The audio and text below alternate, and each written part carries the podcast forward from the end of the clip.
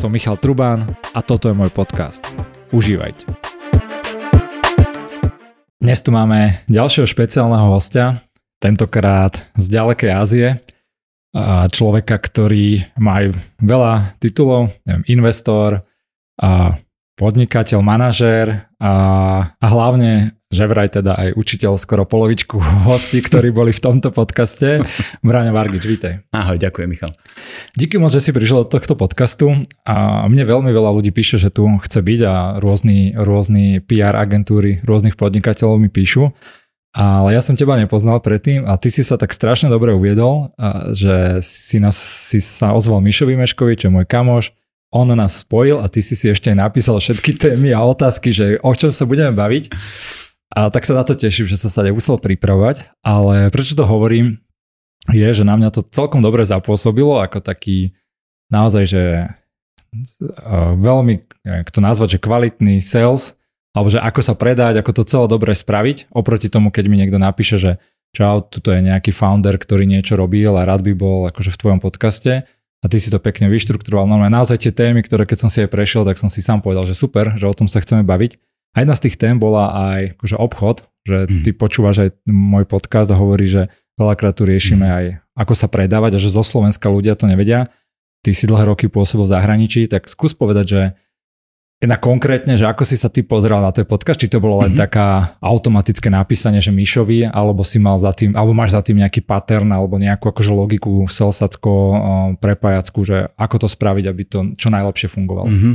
Uh, vieš čo, mňa to zaujalo preto, lebo z hodov okolností tam bolo proste načasovanie uh, zaujímavé. Keď tvoj podcast som začal počúvať už pri tých niektorých prvých dieloch, tak som pomáhal jednému kamarátovi s postavením modelu monetizácie podcastu. Mm-hmm. A bol to môj bývalý kolega, ktorý v 60-ke uh, korporátnik dlhé roky sa rozhodol, že toto už nie, bol to Američan, ktorý, ktorý sme spolu válčili vo Vietname. No a on teda uh, išiel a uh, si vytvoril dvojročný program cestovania po Amerike s tým, že bude nahrávať with, with Normal Americans podcast. Mm-hmm. No a ten podcast, uh, celé to mal naplánované, k tomu vydal knižku, veľmi nápodobný príbeh tvojmu mm-hmm. typu uh, web support vydal k tomu knižku a potom vlastne tá knižka mu slúžila ako akýsi, ako akýsi uh, uvádzač toho podcastu.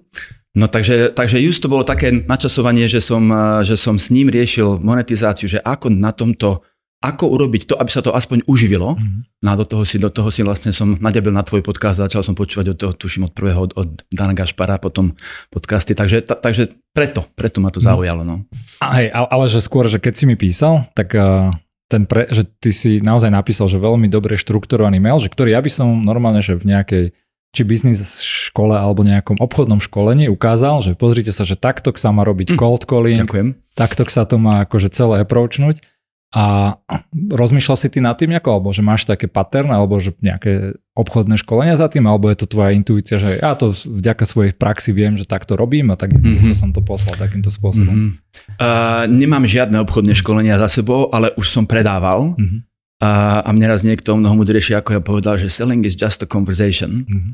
A um, takže ten, uh, ja som si dlho myslel o sebe, že nemám šancu byť predajcom, mm-hmm. pretože v momente, keď to začneš siliť a začne sa to podľa môjho názoru akože učiť, tak to potom príde ako silené a už to nie je ono.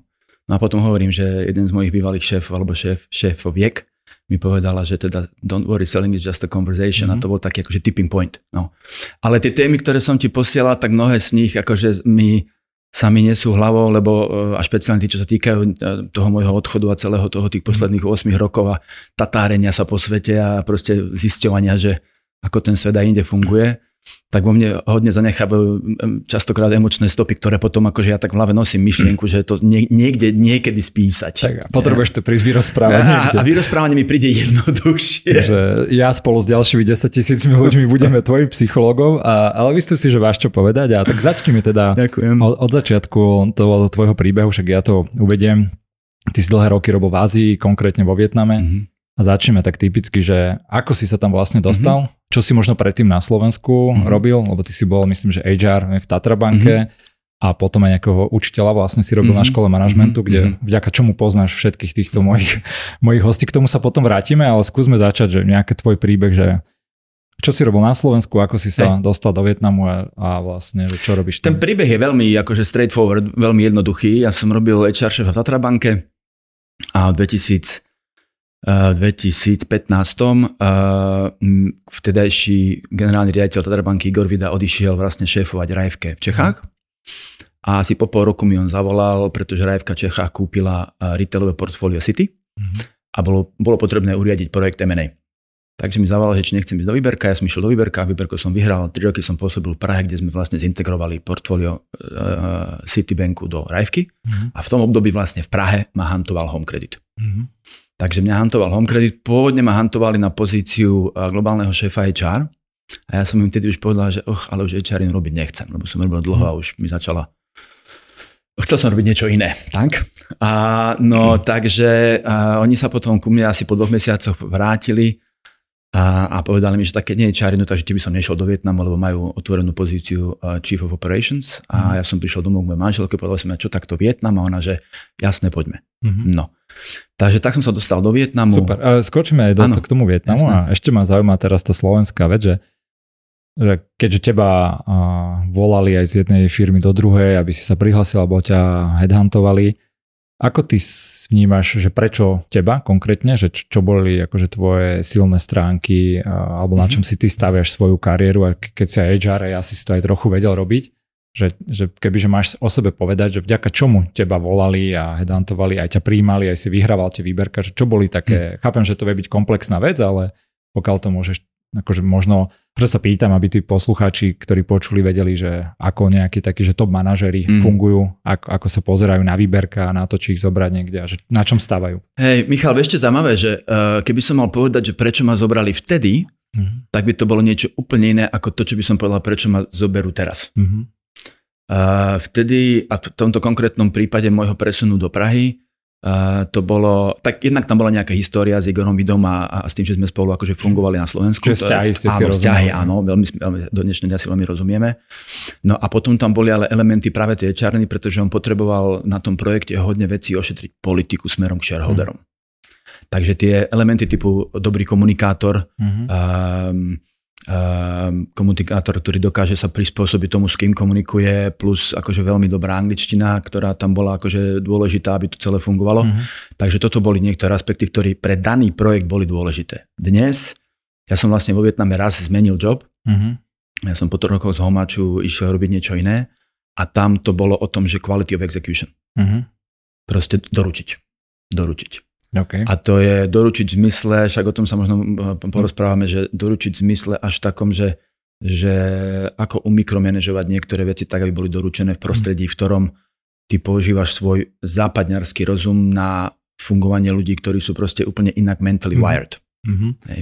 A, a super, podľa mňa si načetol, a skúsme sa o tom trochu viac pobaviť, podľa, lebo že strašne dve dôležité veci, ktoré aj si málo kto, že slovenských podnikateľov uvedomuje, ako dôležité je veľakrát, že komunikácia ako taká, že mm. aj, aj, však aj viacero podnikateľov nie, nie sú len oni sami, že vlastníci tej firmy, majú tam nejakých shareholderov, majú tam nejakých angel investorov, majú aj zákazníkov a u nás sa stále tá komunikácia podceňuje veľmi a ja som to nikdy tak nevnímal, hej, že v malých firmách a postupne ako rastieš, tým je to viac a viac dôležité.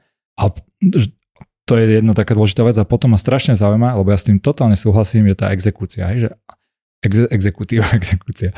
Že ako to vieš proste spraviť, tie veci, lebo jedna vec je o nich akože rozprávať mm-hmm. a mhm. plánovať a preto to hovorím, že aj že aj v rámci politiky alebo toho, že ja som videl, alebo aj stratégie, že strašne veľa stratégií, dokumentov, vízií, ale potom sa to ťažko pretavuje do tej reality mm-hmm. a presne, že najhodnotnejší sú tí ľudia, že ktorí to vedia spraviť. Ty tam máš aké princípy, alebo ako sa pozráš na to, že ja, ja som ten človek, čo to deliverne, že čo to vie robiť, že čo to vlastne znamená, čo sú tvoje vlastnosti, a aký máš akože manažment alebo leadership štýl, alebo ako sa na to pozeráš? To je veľmi zaujímavá téma, pretože akorát som sa teraz nedávno s niekým o tomto rozprával, že uh, mám taký pocit, že na, uh, na to, že high quality of execution, že niekto mm. je dobrý executor, no. sa dneska uh, hodne používa handlivé slovo mikromanagementu. Mm-hmm. A podľa mňa tam je medzi týmito dvo, dvomi slovičkami nejaký balans, okay. lebo je fakt ten, že jeden, jeden zo spôsobov minimálne v tom Vietname a za posledné tri roky ex, kvality exekúcie je to, že uh, devil is, uh, či, áno, devil is always in the mhm. detail. Mm-hmm. a, a proste keď si nedáš na, na niektoré detaily pozor, tak sa ti to môže mm. rozsýpať. A potom je tam otázka tá, že ako dokážeš vyhodnotiť, ktoré sú detaily, ktoré sú dôležité a ktoré sú, no. že toto nerieš, lebo a to, to, je, ako robíš? to je len no, noise. No, no um, tam sa potom dostávame k tomu, že ak sú nejaké ak je definovaný napríklad, že scope projektu alebo toho, čo chceš doručiť, tak ja sa hodne sústredím na to, aby bolo crystal clear, že čo sú tie kľúčové veci z toho, čo, čo ako to má fungovať. A druhá vec ešte, ktorá tam je, a ja mám trošku pocit, že celá tá uh, agilita a, a agilný prístup je už dneska troška sprofanovaný, mm. ale mhm. on vo svojej podstate má veľmi hlboké, podľa môjho názoru, elementy, že proste mm. tú salámu treba narezať. Mm-hmm. A narezať ju na nejaké plátky a potom, tie, potom sa sústrediť na to, aby si tie jednotlivé plátky, aby si jednotlivé plátky doručoval, s tým, aby tá saláma na konci, keď by bola celá, tak či mm. tak. Takže tie, tie, niektoré, tie, niektoré tie princípy toho agilného riadenia mm. v mhm. kontexte exekúcie sú podľa mňa veľmi dôležité. Čiže si povedal super vec, ktorá mi zarezonovala na úvod, že ke, predtým, a potvrdím alebo vyvrať, že keď to zle chápem, ale teda ja sa na to pozerám takto tiež, a zdalo sa mi z toho, čo hovoríš aj ty, že predtým, ak ide nejaký projekt robiť alebo niečo, tak uh, ľudia si myslia, že rozumejú, čo chcú do, mm-hmm. doručiť, že čo to má byť, ale ten projekt vie mať že veľmi veľa parametrov. Mm-hmm. A to, čo si ty povedal, je, že treba si proste strašne dôležité povedať so všetkými tými stakeholdermi, ktorí sú tam, alebo ľudia, ktorí z nejakého dôvodu chcú ten projekt urobiť, že čo je to, čo tam akože musí byť urobené, alebo tá hlavná vec, že o čom vlastne ten projekt je. Úplne súhlasím, vieš čo, tam, je, e, tam sú, ja by som povedal, že tam sú ešte tri elementy do toho celého podľa môjho názoru vstupujú. Ten prvý element je ten, že ten projekt musí mať príbeh, aby mal emočnú stopu. Okay. Potom musí mať tie, tie technokratické, akože čo všetky sú tie kroky a milestone a tak ďalej. A tá tretia vec, na ktorú podľa mňa sa častokrát málo dáva dôraz je, treba v priebehu toho projektu čekovať, či ešte stále ten projekt je o tom, o čom bol na začiatku. Uh-huh. A toto je, tá tretia vec je podľa mňa, že častokrát zanedbaná, a že, že, lebo mnohokrát tí, tí stakeholdery ten projekt už z akýchkoľvek dôvodov, zmení sa prostredie, zmení sa stratégia, zmení sa neviem čo, tak ho zmenia, upravia, mm-hmm. rozšíria alebo ho naopak, naopak zmenšia a vtedy je tá komunikácia podľa mňa že ešte dôležitejšia. Mm-hmm. Aby tí ľudia, lebo tí ľudia, keď držia v hlave, ktorí na tom projekte sú a pracujú, držia v hlave ten začiatok, hej, tak potom im treba povedať, že počkajte, počkajte, ale teraz sme už akože mm-hmm. kvázi skoro, že v inom projekte. A mm-hmm. na ten tretí bod, na tú, na tú priebežnú komunikáciu či držíme líniu, alebo sa niekam od nej odkláňame preto, lebo uh-huh. tam je podľa mňa, že hodne častokrát kľúč či, uh-huh. či uh, bod úrazu. No. Znova, že veľmi, veľmi dobrá, dobrý point, aj, aj mne to dáva veľký zmysel. Ako sa ty ešte um, pozeráš na plánovanie projektov, že máš ty uh, akože predstavu, že ten plán ako takýto, čo je na papieri, že musí mať určitú kvalitu, bez toho ty sa do toho nepúšťaš, že už vieš, že je nejaký projekt, nejaký rozplánovaný, okrem mm-hmm. toho, že si povieme, že, že, že toto sú nejaké to, parametre, ktoré určite treba mať splňať, tak veľakrát sa akože do nejakých projektov pustia ľudia mm-hmm. aj takým tým štýlom, že však to akože dáme po ceste, lebo Hura. však je to naša mm. vízia. Že ty si Vnímaš toto že ako dôležitú vec, že, že to nie, že musí to byť úplne predtým, že jasné a všetko akože clear a poďme to rýchlo delivernúť, alebo tam pripúšťaš nejakú, že však vieme cca čo chceme, toto je hlavná vec, poďme a prekažky po ceste budeme zdolávať, keď ich uvidíme. Aj, aj, lebo to strašne závisí. Ja teraz, ja teraz vlastne som nejakým spôsobom zainteresovaný a zamontovaný, v dvoch startupoch, alebo v dvoch firmách, ktoré sú veľmi malé, tak mm. možno, že niektoré charakteristiky startupu jedna z nich nesplňa už. A, a tam je to, tam to plánovanie je fakt o tom, mm. že my vieme, čo chceme dosiahnuť, mm. ale to, že ako sa k tomu doplavíme, je presne o tom, že step by step a ideme ďalej a niečo sa nepodarí a tak ďalej a tak ďalej. A tam potom sú, že, tam potom, že úplne iné, akože iné mentálne vlastnosti človek musí mať na to, aby to ustál, aby tú mieru neistoty, lebo tam je mhm. potom miera neistoty. Hej? A či už pre mňa ako pre človeka, ktorý nejakým spôsobom drivuje ten proces, ale potom aj pre tých ľudí, ktorí na tej loďke so mnou idú. Hej? Mm. No a potom máš, potom máš tie korporátne veci, kde, kde sú to teda akože SMI, e, veľké korporáty, kde, kde tam podľa mňa práve preto, lebo tam do toho vstupuje také veľké množstvo mm. rôznych stakeholderov, tak uh, tamto plánovanie musí byť v nejakej, uh, v nejakej podobe akože rozmenené na drobné a mm. akože či už nejaké gantové diagramy alebo niečo im nápodobné, tak aby aj ten, aby aj ten timeline uh, proste bol, fungoval a tak ďalej. Takže tam, tam tá miera tej jasnosti musí byť, musí byť väčšia a tam potom samozrejme Napríklad pri týchto projektoch jedna z vecí, ktoré som sa naučil špeciálne na tom projekte v Prahe, to bolo pre mňa veľká škola, bolo, že manažovanie rizika. Mm-hmm. Je, že proste e, fakt, že tí projekťáci, ja som není projekťák, ja nikdy som projekťákov, akože takých tých, že mám Prince 2, Prince 3, ja neviem aký Prince, nikdy som ich moc nemusel, lebo mi prišli mm-hmm. moc technokratickí, mm-hmm. ale keď som potom videl v praxi také, ja som mal vedľa seba na tom projekte jedného ITčkového, ITčkového projekťáka, ktorý bol fakt skvelý v tom, že dokázal vybalansovať to, aby nebol príliš príliš e, škatulkový projekťák, mm-hmm. že normálny, ale pritom presne vedel, ktoré kľúčové veci na tom projekte potrebuje držať v rukách a to bola pre veľká škola. Takže to strašne to plánovanie, že ako závisí od toho, že na akom projekte a že aké veľké, ako veľmi štrukturované to môže byť alebo chce byť a kam to celé smeruje. No. Mhm. Keď si teraz spomenul tým, tak každý projekt e, záleží e, alebo jeho úspech, neúspech aj od mhm. týmu mm. asi, ktorý na tom robí. A ty keď si priš, prišiel do niektorých projektov, ktoré treba delivernúť, tak uh, si videl, že hneď sú tam ľudia, ktorí to brzdia, s ktorými sa to nedá delivernúť, alebo tvoj prístup je taký, že však vyskúšam a dám každému šancu, že prídeš taká správny prístup, že toto sú, o toto ja očakávam od ľudí, 100% výkon, ja neviem, že takto dôraz na detaily, reporting, komunikáciu vedia.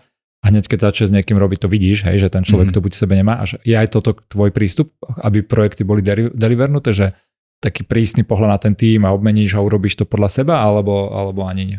Je pre, takto, ja som doteraz drvá väčšina projektov, ktoré som robil, boli robené, čo sa týka týmu, zostavenia týmu tak, že vlastne to bol cross-funkčný tím, ktorí boli ľudia povyťahovaní z nejakých funkcií mm. hej, a časť ich práce bola, že rob na projekte a dodávaj nejaké veci v rámci toho projektu, čo samozrejme robí ten projekt komplikovaným, pretože pre neho, pre toho človeka sú primárne jeho funkčné KPIčka, až mm. následne teda, že projekt.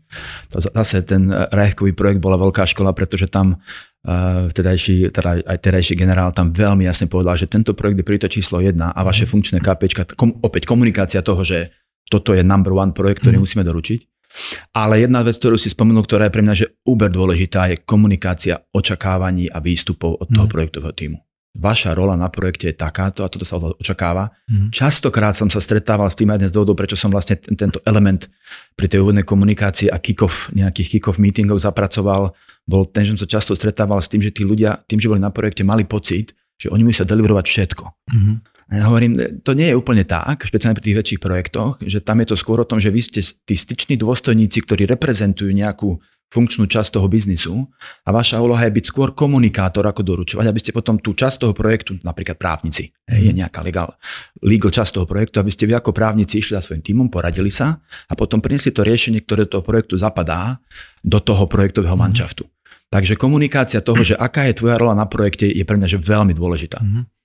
A, a, veľakrát e, ja pri tej komunikácii alebo manažerov alebo aj majiteľov firiem vidím, že majú taký, ja som bol tiež taký, že máš taký dojem, že raz to povieš a ľudia majú dojem, že akože chápem a mal by si to vedieť. A to, čo som sa naučil počase je, že to musíš tisíckrát opakovať mm-hmm. a nebyť z toho nervózny, že mm-hmm. tým ľuďom akože desiatý raz, stý raz hovorí, že čo, sú, čo je ten cieľ, čo je ten zmysel, že to proste je tak bežné Vidíš to aj ty tak, alebo mm-hmm. Že tá, ten dôležitá vec je, že to non-stop uh, Áno, opakovane. vidím to tak absolútne a špeciálne ja som teraz akože veľmi silno ovplyvnený tou Áziou a tým, mm-hmm. že tamto, tam tento element je dvakrát taký dôležitý, pretože mnohí z mojich ľudí nerozumejú po anglicky alebo mm. rozumejú veľmi kostrbato a tým pádom pokiaľ chceš urobiť delivery, tak dokonca, dokonca akože v, v mojom prípade a znova niektorí ľudia by mi to možno vyčítali, že teda akože príliš veľa komunikujem cez e-maily, mm-hmm. ale tam v tej kultúre, kde u nich, u nich uh, to, že si to môžu prečítať, hodiť do Google Translátora a mm. vo, vo svojom rodnom jazyku pozrieť, čo mi to vlastne šéf píše, keď to troška preženiem, mm.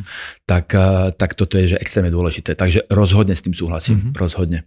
Super. A hneď skočíme aj do toho Vietnamu, lebo však tá, do tej Ázie celkovo, že to je taká zaujímavá časť. Ešte by som rád toto dorazil, ale ten špeciálny mikromanažment, ktorý si spomenul, mm-hmm. lebo naozaj, že to je veľká téma a aj, ja sa venujem aj stratégii a že, že ten, a tam to tiež presne vidno, že aj, aj tá vojnová stratégia, aj, aj biznisová stratégia je, že veľakrát keď je otrhnutá akože od toho detailu, tak vlastne nefunkčná, hej, lebo mhm. však ty si urobíš stratégiu a zrazu zistíš, že neviem, vymýšľam si, nemáš toľko tankov na to, čo si si, si vymyslel, alebo že toľko ľudí, ale zároveň sa veľakrát o tej stratégii hovorí, že máš mať taký veľký pohľad nad tým celým a nebyť, za, za, mm-hmm. nebyť akože zaneprázdnenými detailami. A fakt ten mikromanagement sa vníma ako niečo, že strašne zlé a mhm. škodlivé. Ale ja úplne s tebou súhlasím, že je kľúčové v niektorých, detail, niektorých okamihoch a vedieť prísť donútra, nejak ako keby, že do toho detailu spraviť, urobiť a potom že odísť od toho. Aký máš ty k tomuto prístupu? Si to dobre na začiatku povedal, že fight medzi týmto mikromanagementom a tým, že nechávam slobodu všetkým, ani nechcem od vás vedieť, len mi akože ukážte, že ste tú budovu postavili na konci, Hej. ale nič, nič nechcem vedieť, Hej. ja chcem vidieť budovu, je to na vás, vy ste dobrí a máte zdroje. Vieš čo, podľa mňa takto, že podľa mňa strašne veľa závisí od toho, aký máš aký máš manšaft pod sebou. Mm-hmm. Tú, takú tú prvú líniu, ktorá s tebou na tom projekte spolupracuje a že do akej miery ste mentálne podobne nastavení. Mm-hmm. Hej? A dám príklad, teraz ja v tom mojom ešte momentálnom korporátnom jobe v, vo Vietname digitalizujem poisťovacké procesy. Hej, mhm. čiže aby boli klienti schopní zadať claim cez webovskú stránku, cez aplikáciu, tam naťukať, uploadnúť a tak ďalej. Relatívne, relatívne jednoduché veci. Mm. No a keď sa vlastne ten proces submitnutia nejakého claimu, keď tam teda nastavujeme, tak ja, ja to, čo im vždy hovorím je, ukážte mi flow. Mm. Prevedte ma tým ako zákazník. Hej, a tam sa to všetko ukáže. Mm. Čiže ja som, že mikromanežujem to, ako vyzerá tá zákaznícka skúsenosť. Mm. Tu chcem vidieť. A následne to potom, že čo treba urobiť, keď si povieme, že tu na ten flow musí byť iný mm. a tu na ten flow musí byť iný, pretože to pre tak komplikované a to OTP sem nedá, mm. alebo ho dá špatne, tak už to, čo je potom za tým, to nechávam riešiť, že takto vyriešme inak a opätovne sa len vrátim k tomu o týždeň, mm. dva, ukážte mi nový flow. Hej. Takže um, toto za predpokladu, že máš ľudí, ktorí sú na rovnakej vlnovej dĺžke a napríklad na tento uh, UX UI sa pozeráte rovnako, mm. tak si vieš dovoliť to robiť menej. Uh-huh. Hej. Potom ale prichádzaš podľa môjho názoru v tom manšafte aj o to, že ak ste všetci príliš rovnakí, tak tá, to, čo ti tá diverzita môže priniesť, tak, tak ju tam potom uh-huh. strácaš. Takže, takže, takže uh-huh. tak, neviem, či som dal odpoveď na tú otázku. Povedal ale... si to super práve, že konečne aj mne to, a mne to zapalo, že ja som to tiež nevedel tak pomenovať, že kedy je ten mikromanagement akože dobrý a v zásade je to vždy uh, o tej, kebyže, nie že kontrole, ale o to, tej kontrole z pohľadu toho zákazníka. Mm-hmm. Hej, že a Ty mm-hmm. vlastne, keď tebe urobia nejaký projekt alebo sa na ňom robí, že ty tam neprídeš z tej pozície akože šéfa, že toto ste nedali, ja neviem, farbou mm-hmm. modrou, alebo ja neviem, že čokoľvek nejaká kvalita tam není, ale že, sa, že preto, lebo tebe sa to nezdá, že to tam má byť, ale že sa na to pozeráš ako že ten zákazník, že predstav si, že ten zákazník toto používa, ide ďal, že toto sa mi veľmi mm-hmm. páči, že takýto prístup, že v tom mikromanažmente sa snaží dať do, do ako keby, že do zákazníckej roli. Ja som v tomto smere trochu ufon, mm. uh, pretože napríklad ja dneska vlastním po svete, vo svetových, vo svetových uh, fintechoch a uh, týchto digitálnych bankách asi 10 účtov. Uh-huh. A vlastním ich, sú prázdne, aby bolo jasné, sú prázdne.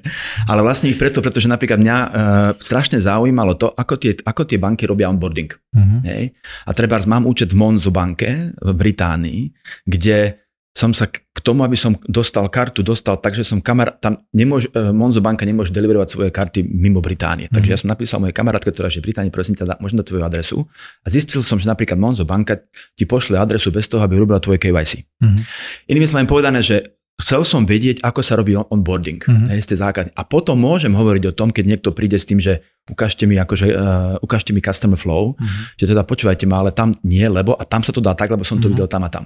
Okay. Ale nie je, to, nie je to o tom, že áno, nie je to o tom, že ja som šéf, šéfa mm-hmm. takto. Že ten, ten zákazník je Brutus pre, mm-hmm. pre mňa, to je zákaznícká skúsenosť. No. Super. A posledná otázka, ja vždy hovorím, že je posledná, ale k, tomu, k tejto téme, bol nejaký projekt, ktorý si nedal alebo ktorý nevyšiel?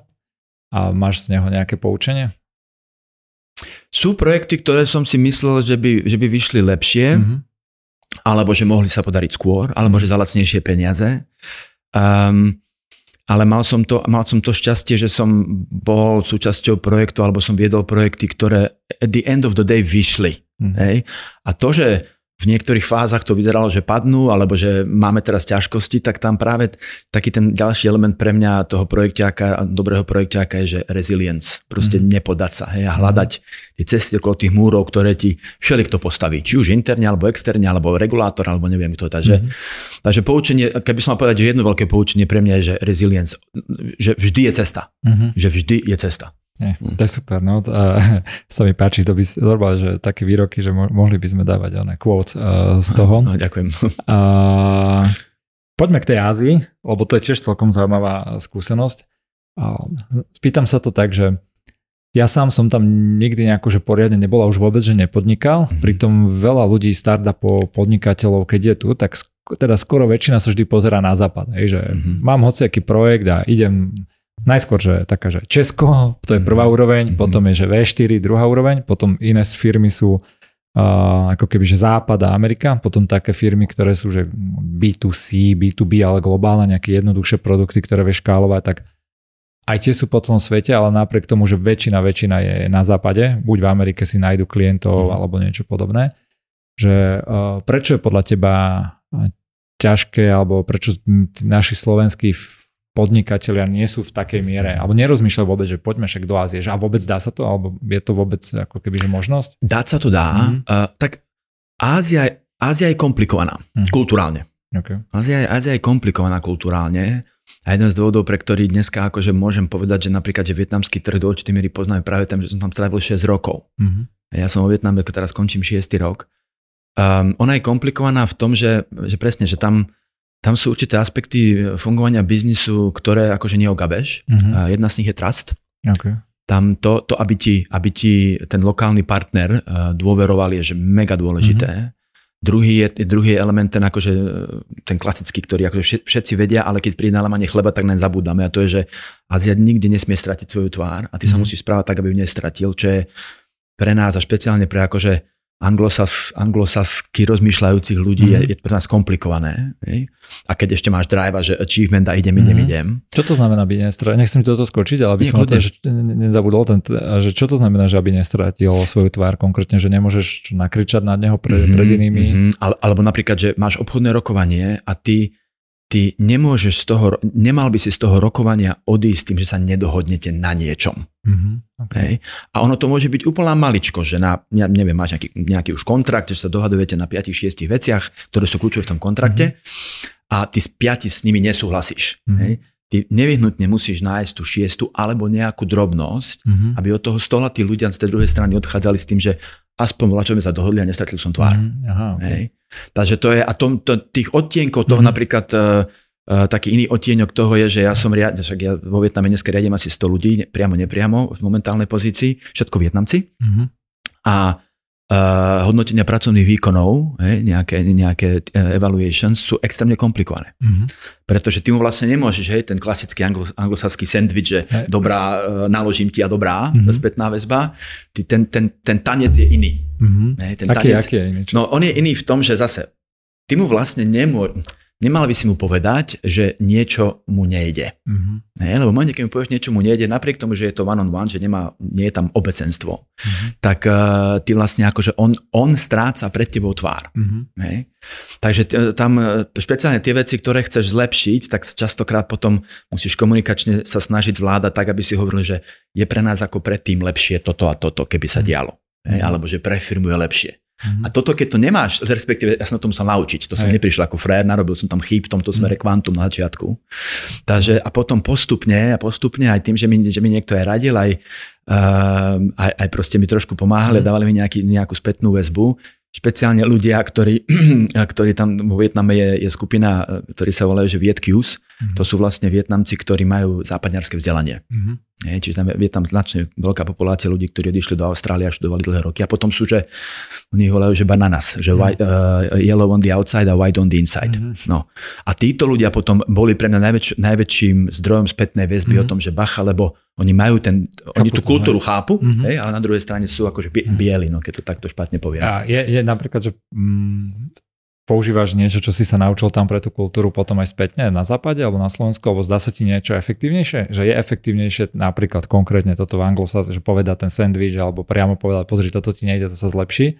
Alebo naopak tiež aj na západe tým ľuďom hovoriť, že vieš čo, bolo by lepšie, keby a snažiť sa, aby aj oni nestratili tvár. Alebo že my to vôbec nemáme. Že je to taký zásadný rozdiel. E, že... myslím, je to zásadný rozdiel. Mm, myslím, si, že my to, myslím si, že my to nemáme, alebo sa to možno že prejavuje trošku inak, ale mm. ti poviem, že a nemyslím si, že by som tie, až takýto level týchto tanečkov potom si so sebou niesol mm. do západnej kultúry. A že to, nie je to ani vlastne efektívnejšie nie, pre nás. Nie, nie, nie. A tí okay. ľudia potom, si, myslím si, ale uvidíme, uvidíme na nejaké ďalšie štáci, že uh, uvidíme, že, či, uh, že, že ako to bude, ale, ale nemyslím si. Mm-hmm. Nemyslím si, že by som to, lebo to potom tí ľudia budú, budú zase na teba pozerať, že, že však mi to povedz na rovinu, čo sa okúňaš a trvá potom ten, ten rozhovor trvá dve hodiny hej, a nie 40 minút a že pome, pome. No. Hey, super. A dobre, hovoril si, že dôvera, potom si hovoril, že aby nestratili mm-hmm, tvár áno. a ešte si išiel niečo povedať ďalšie, ja som uh, ti do toho skočil. A aká bola, aká bola pôvodná otázka? A, že čo je dôležité pre podnikateľov, keď hej, chcú hej, a, ísť okay, do Ázie, že prečo možno jasné. No a ešte tam, no a potom je tam tretí element podľa mňa a ten je ten, že to strach z nepoznaného. Mm-hmm. Hej.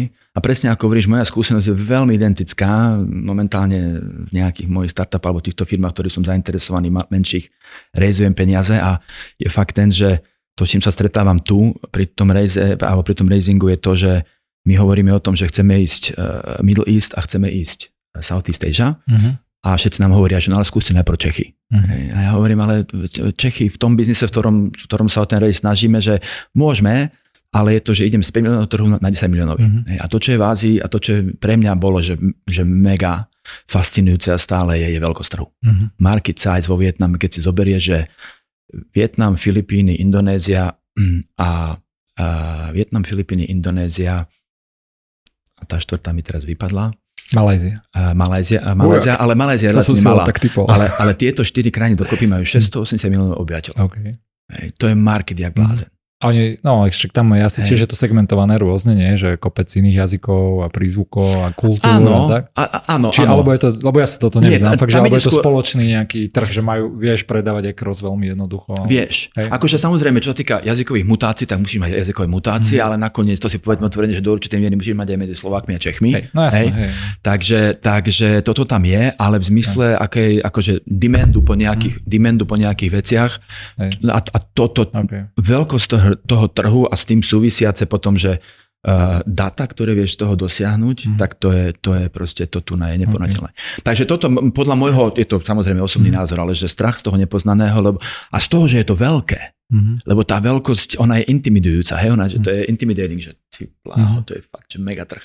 Hej. No hlavne však aj, aj akože ani nevieš, že čo by si tam poriadne robil asi, keď by že tam ideš. Aký je napríklad podľa teba možno dobrý postup, že niekto alebo vráťme sa takto, že čo by si možno ty odporúčal, aké produkty, služby, že dáva zmysel tam možno skúšiť rozmýšľať, že či tam idem exportovať? A keď to dáva zmysel, že zo slova, že aký by si ty navrhol postup, ja neviem, že napíše tebe alebo čokoľvek, alebo že že keby chcel ísť niekto si povie, že mne dáva zmysel si skúsiť ten Vietnam, lebo mm-hmm. neviem, z nejakého dôvodu sa mi to ľúbi, to je jedno aký dôvod, že ako by mal ten človek postupovať. Postup je relatívne jednoduchý, mm-hmm. mám odskúšané. Mm-hmm. Uh, uh, založíš, založíš firmu, založíš malú firmu v Singapure, Mm-hmm. Singapur je v tomto smere relatívne veľmi jednoduchý, najmä si právnickú firmu a za 10 tisíc dolárov ti založia firmu. Mm-hmm. 10 tisíc dolárov to stojí, hej? Tá naša stála zhruba toľko. Aha. Hej? Akože samozrejme tam to závisí od toho, že mm, aký veľký, aké veľké to zakladáš a tak ďalej, tak ďalej, ale tá, tá naša stála zhruba 10 tisíc dolárov, založíš firmu a potom konkrétne pre Vietnam, ty vlastne robíš obchodnú pobočku. Mm-hmm. Hej? A znova, tí právnici ti z Vietnamu vedia pomôcť, mm. pardon, zo, eh, Singapuru. zo Singapuru vedia pomôcť, eh, vo Vietname to založiť a už keď založíš obchodnú pobočku, mm-hmm. hej, tak už potom je to len o tom, že či tam ten nejak, či, mám proste, mm. či robíš web, alebo robíš ne, ne, nejaké mm-hmm. iné produkty. A Takže, že tam vieš predávať ako mm-hmm. keby takýmto štýlom. Mm-hmm. Je treba tam mať uh, aj že chápem, že to záleží asi od produktu, ale mať aj akože lokálnu mm-hmm. presence, lebo vieš, ja neviem, veľakrát keď, čo ja viem, keď robíš napríklad e-commerce a chceš to predávať do Maďarska, tak OK, nejakí ľudia si to kúpia aj bez toho možno, aby si tam bol.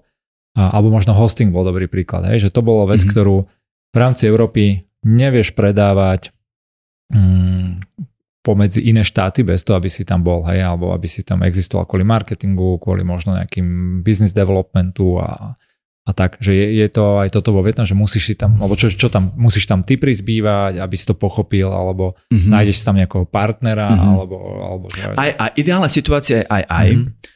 A jedna z vecí, kde sme my, e, tým startupom, ktorého som súčasťou vo Vietname, kde sme hodne zatiaľ nie, nie až taký úspešný je práve tá, že sa nám, že sa nám nedarí do nejakej role co-foundera nájsť človeka, ktorý, ktorý bol lokálny. Uh-huh. A je to hodne dôležité. Uh-huh. Hej. Takže je to hodne dôležité znova pri tom traste a pri tých veciach, ktoré sú pre nich dôležité. Uh-huh. Um, či musíš alebo nemusíš predávať, ne, či takto prezenc tam nejakú, podľa môjho názoru musíš mať, alebo je to o mnoho lepšie, keď ju máš. Je otázka tá, že akú veľkú. Hej? A to potom samozrejme závisí od toho, že čo predávaš, či tam máš len nejaký customer service, a, lebo celé delivery, celé delivery si vieš kúpiť na regionálnej úrovni hej? Mm. a potom to vieš tlačiť či už cez svoje vlastné, alebo mm. potom cez veľký, veľkých hráčov typu Lazada, hej? Mm. čo je MOL.cz len pf, asi stokrát taký veľký, tak okay. cross, cez všetky, cross cez všetky tam tie krajiny, tých mm. 6 či 7. Ale ten lokálny presence, alebo potom, že to rovno máš celú, celú, celý ten office tam. Mm. Môj, názor, môj názor je ten, že pokiaľ sa bavíme o nejakom e-commerce, tak tam nepotrebuješ mať celý office. Potrebuješ tam mať, potrebuješ tam mať partnerships, hlavne na last mile delivery, to je mm. v krajine typu Vietnam, má svoje nuancy, má svoje špecifika. Um, a potrebuješ tam mať nejaký customer service, ktorý prípade nejaké, mm. že returns a takýchto vecí uh, ti to tam akože spravuje, ale už znova, na to, aby si potom urobil tú logistiku tých returns, nepotrebuješ mať lokálneho partnera, mm. hej, môžeš nájsť nejakého veľkého, ktorý to tam robí pre, niek- pre ďalších. Mm-hmm. Super. A, a teda, že neviem, na Slovensku je dobrá vietnamská obchodná komora, alebo že takto tí ľudia by vedeli tam prísť, alebo že čo, môžeš to celé obísť za priamo uh, ísť toto do. Vietnamu, Singapúru. Alebo... Dobrá otázka, Michal. Toto neviem. Viem, hmm. že na Slovensku je mocná veľk, a relatívne veľká vietnamská hmm. komunita. Um, a dokonca my sme sa jedno obdobie e, ešte v Homekredite nakoniec pohrávali a nakoniec toho niečo bolo, že vlastne v Prahe dneska žije viac ako 100 tisíc Vietnamcov. Mm-hmm. A čiže my, my sme mali kolegov, ktorí prišli robiť do Vietnamu, čo boli Vietnamci, ktorí boli narodení mm-hmm. v mhm. Čechách a akože to bolo potom zaujímavé synergie, lebo vedeli česky, mm-hmm. čiže vedeli aj smerom na headquarter fungovať a tak ďalej, čo bolo okay. že veľmi zaujímavý taký projektík sa tam, sa tam dial. Takže toto, toto určite, určite v prípade, že by niekto sa išiel, rozho- akože robil rozhodnutie, že chcem ísť do Vietnamu, mm. tak mhm. toto by určite stálo za to prezistiť. Tá komunita tu je, je tu relatívne veľká, je relatívne silná mm. a aj, aj vzťahy. A nakoniec jeden z najväčších softwarových hráčov vo Vietname je FPT. Mm-hmm. Nie, FPT dneska Košické, čo tu majú ako, ako shared service centrum principiálne, mm-hmm. alebo ako vývojárov, ale nie sú profit centrum, tak to je napríklad to je, že obrovská vietnamská firma. On mega úspešná, veľmi napojená na aj, aj vládne kruhy a tak ďalej. Mm-hmm. Takže, takže okay. tu sú linky, sú tu naťahané linky medzi mm-hmm. Slovenskom a Vietnamom, ktoré, ktoré by stáli mm-hmm. za to.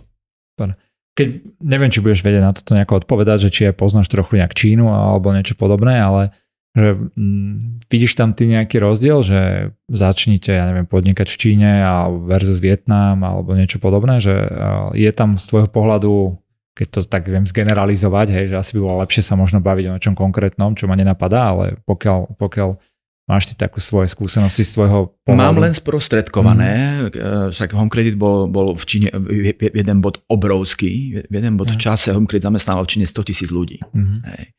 Takže, takže um, tam ten, ten trh je obrovský. Nemám vlastnú skúsenosť, to, čo mi bolo povedané, je, že hodne iný, aj, mm. lebo my, čo sme minimálne vo financial services, tak máš e, hodne narábať s reguláciami, mm. že čo môžeš, čo nemôžeš a ako môžeš. A v tomto smere Čína a Vietnam sú dve úplne odlišné mm. pesničky podľa toho, čo, čo som počul. No ale dneska sa hlavne deje tá záležitosť špeciálne v prípade výrobných vecí, že sa veľké množstvo fabrík, ktoré boli v, v Číne, stiahujú do Vietnamu. Mm. Jednak preto, lebo to začína byť, začína byť v Číne uh, drahé, pracovná mm. sila. Vietnam je ešte stále na to, aká je vzdelaná, čo dokáže ten blue collar uh, urobiť, tak je lacnejšia. Mm. A jednak to, akože to regulatorské prostredie je, je mhm. vo Vietname o mnoho viacej prívetivé k, okay. k, k biznisu. No. Ale Jas... väčšie detaily neviem, lebo som nikdy nebol, takže neviem ale, ale napriek tomu si to dobre vieš, vieš to freestylovať a to je aj, aj, aj znak, eh, keď vie niekto komunikovať dobre, tak vie o, o všetkom rozprávať aj o tom, čo nevie. Vrátim sa trošku k tomu kreditu, lebo ty si spomínal, že teba, to ma veľmi zaujalo v tej jednej z tých tvojich otázok, že priamo intervjuoval Peter mm-hmm. Kalner mm-hmm. a že vraj ti dal takú otázku, ktorá ktorá ťa zaskočila mm-hmm. a ty si mhm. bol už predtým major v Tatra banke, mm-hmm. tak a, ako sa, ako, ako zaskočí manažer HRistu, ktorý dlhé roky robil HRistu, alebo on bol ten ľudí, čo zas, zasko, zasko, zaskočoval ich, alebo im robil aj príjemné veci? No, čo to bolo? Uh, vieš čo, no v prvom rade ma vôbec zaskočilo to, že súčasťou toho, toho procesu výberového bolo to, že som sa at the end of the day stretol aj s Petrom Kellnerom. Mm-hmm. To bolo také prvé zaskočenie, že fúha. Mm-hmm. A to bol pre mňa veľmi zaujímavý zážitok už len z toho pohľadu, že že uh, Peter Kellner bol na vrchu PPF grupy, mm. Homecredit bol iba jeden z biznisov PPF mhm. grupy, síce najväčší, čo sa týka nejakého cashflow a tak ďalej, iba jeden za, mm-hmm. ktorý mu vtedy šéfoval Jiří Šmejc. No a, a A že, a že Peter Kellner si ako, ako vlastník a ako, ako founder toho celého dáva záležať na tom, aký execution team bude mať o tri mhm. úrovne mm. pod ním. Okay. To bolo mňa zaujímavé zistenie mm-hmm. a mhm. bolo mi to veľmi sympatické, hoci na druhej strane mi to prišlo, že E, ty bláho, ale akože tam veľkú skupinu a tak ďalej. Ale bolo to, že tak. Mm-hmm. Potom ten, ten, e, to stretnutie s ním bolo extrémne zaujímavé v tom, a to bolo, že rešpekt, čistý rešpekt mojej strany, mm-hmm. bol absolútne na čas. Vyčerpali sme presne hodinu, ktorá na to bola určená. Priniesol mi uh, nejaký Starbucks latte, keď nám prišiel mm-hmm. a bola to debata, v rámci ktorej on jeho nezaujímalo principiálne to, čo som robil, mm-hmm. ale že kto som. Mm-hmm. Ako osobnosť. Áno, pýtal sa ma na deti, pýtal sa ma na rodinu, pýtal sa ma na zaujímavé mm. veci. A tá otázka, ktorá, ktorú, ktorú som spomínal, ktorá bola, bola pre mňa že veľmi zaujímavá, bola, že určitý bod tej našej debaty sa ma spýtal, že, že Braňa, čo by ste robili v živote, keby ste nerobili to, čo robíte teraz? Mm. A to nie je taká typická HR otázka? Ja som ju nikdy nedostal a nikdy som ju nepoložil. Hej. Mm-hmm. Takže pre mňa bola veľmi zaujímavá a ja som sa nevedel z toho najprv, že fúha, že teda, že aký iný job, tak som začal rozprávať, že ja som keď som bol menší, tak som sa byť najprv archeológom a potom požiarníkom a potom mm-hmm. postupne neviem čím. No a, a potom som to sa, akože trošku som mal e, odvahu, tak som povedal, že čo by ste robili vy? Mm-hmm. A on mi hovorí, že lekár. Mm-hmm. Že má v tom veľmi jasno, mm-hmm. že akým spôsobom, keby nerobil všetkým ten biznis, že akým spôsobom by chcel prispievať k nejakému dobru a k tomu, že čo, že bol by som asi lekárom. No, takže to bolo, bolo to veľmi zaujímavé. Celý ten rozhovor bol, bol pre mňa akože mhm. veľmi, veľmi inšpiratívny. No, inšpiratívny. Napadá, no. napadá ma veľa otázok uh, pri tom. Jedna je teda jedna taká, že to by bolo podľa mňa tiež zaujímavé, a teraz nemyslím len jeho alebo teba všeobecne, že z takého psychologického alebo koučovského hľadiska vedieť, že robíš niečo a že dobré a že čo by bolo to iné mm-hmm. a že mhm. ako sa identifikuješ iné, mm-hmm. že, že on povie, že lekára, že prečo vlastne všetko, mm-hmm. keď robí toto a pritom akože keby chcel mohol, ale že čo vlastne tým hovorí iné, hej, že hej. každý iný, že to je celkom podľa mňa zaujímavé, také, že to je skôr taká, že ja, ja to, nie, že není to tak, že čo si tým kompenzuješ, ale že ako máš tú identitu inde, že čo mm-hmm. si ty vytváraš o sebe mm-hmm. iný obraz, že mm-hmm. možno si tým niečo iné kompenzuješ, že niečo robím, a teraz nehovorím akože o ňom konkrétne, neviem, nepoznám ho, hej, ale že v tom prípade ma napadá niečo, že čisto, že na profit, ale potom máš druhú identitu, že rád by si aj pomáhal. Mm-hmm. Pomáhaš, že možno preto si povieš, ale to ja si tu zase teraz freestylujem. Ale vieš čo, akože nie, ale... niečo, na, niečo na tom, čo hovoríš je, pretože uh, však uh, očividne to aj to už je 7 rokov a mne to, mm-hmm. mne to v hlave, a mi to drží a mi to ostalo v hlave. Mm-hmm. A podľa mňa tam je taký ten element toho, že, že pozri, uh, a ja to môžem hovoriť o sebe otvorene, všetci máme nejaké insecurities, mm-hmm. hej, že akože sa spýtujem, že a toto, fakt, mm-hmm. a mhm. tak a tak. A podľa mňa práve, že vytváranie toho, že zodpovedanie si tej otázky, že čo by si robil keby, mm-hmm. tak do určitej miery dáva protiváhu k tým insecurities, mm-hmm. ktoré máš, alebo ktoré mám. Hej. Takže podľa mňa toto je taký akože na nejakej pomyslnej váhe také, že, že aby mm-hmm. si bol uzemnený, že, že tak. No. Minule som čítal takú dobrú, neviem, či to bola štúdia, ale že vlastne všetci podnikatelia sú preto podnikatelia, preto akože túžia po slobode a preto akože vedia riskovať, lebo v detstve zažili niektoré okamihy, či už od rodičov, ktoré, e, kde ich akože tí rodičia boli k nim prísni a zväzovali, hej, že mm-hmm. toto nemôžeš, mm-hmm. a, alebo že ich takto držali a že vlastne, že to je normálne, že, proste, že každý podnikateľ to má, že vlastne, že neexistuje podnikateľ, ktorý by uh, nemal prísnych rodičov v nejakom okamihu, že ho mm-hmm. blokovali v niečom a mhm. preto on cez to podnikanie, mm-hmm. podnikanie si vlastne chce vybudovať uh, slobodu. To je keď sme pri tých insecurity, že vlastne uh, uh, že prečo sú podnikatelia, vieš, ty si myslíš, že lebo si kreatívny a rád riešiš problémy, ale v skutočnosti sa ale vysporiadávaš so svojimi rodičmi a preto tu začneš, ja neviem, predávať hosting alebo niečo podobné. A, ale trošku ešte teraz sa mi zazdalo, že máš veľmi veľa čo povedať aj akože k HR a hajrovaniu, mm-hmm. aj mhm. tento príbeh, keď si s ním otvoril. Uh, je to podľa teba dobré, že, že alebo dobré, dobrý prístup k tomu človeku, že keď ho ty hajruješ a dobré, že si už majiteľ firmy a hajruješ trošku viac exekutívnych ľudí alebo možno ako country manažera alebo niekoho veľmi dôležitého vo firme, od ktorého si slubuješ, že ti pomôže tú firmu ráz, ja neviem, šéfa marketingu alebo mm-hmm. niečo podobné. A ako by si ty k tomu pristupoval? Že je to také, že z tvojho pohľadu majiteľa, že ho spoznať a vedieť, čo je to za charakter a podľa toho, alebo že skôr skilly, alebo sa hovorí, že tie skilly však to sa naučí, keď niečo mm. nevie. Alebo by si bral človeka, ktorý už tam bol, že videl som to, urobil som, že viem, že to robí alebo naopak, že nejakého mladého, talentovaného, mm. ktorý ti vlastne vyrastie a vie viacero takých prípadov. My vo WebSupporte sme mali, že z mladých ľudí vyrástli ľudia, ktorí celú tú firmu veľmi potiahli a naopak sme nikdy nevedeli poriadne seniorného človeka nahajrovať, mm-hmm. ktorý by prišiel a že OK, už ste v nejakej fáze firma a ja som tu skúsený a idem to tu akože vám pomôcť riadne posadiť. Ja, aj to je million dollar question. Um, čím som starší, tým je pre mňa chémia dôležitejšia ako mhm. čokoľvek iné, aby, aby tá chémia fungovala. Uh, myslím si, že zároveň čím som starší, tým sa mi rýchlejšie darí tú chémiu odhadnúť, uh, že už nepotrebujem na to 4 sedenia, ale mi stačí, mi stačí hoďka s mhm. niekým. Mm-hmm. Hej.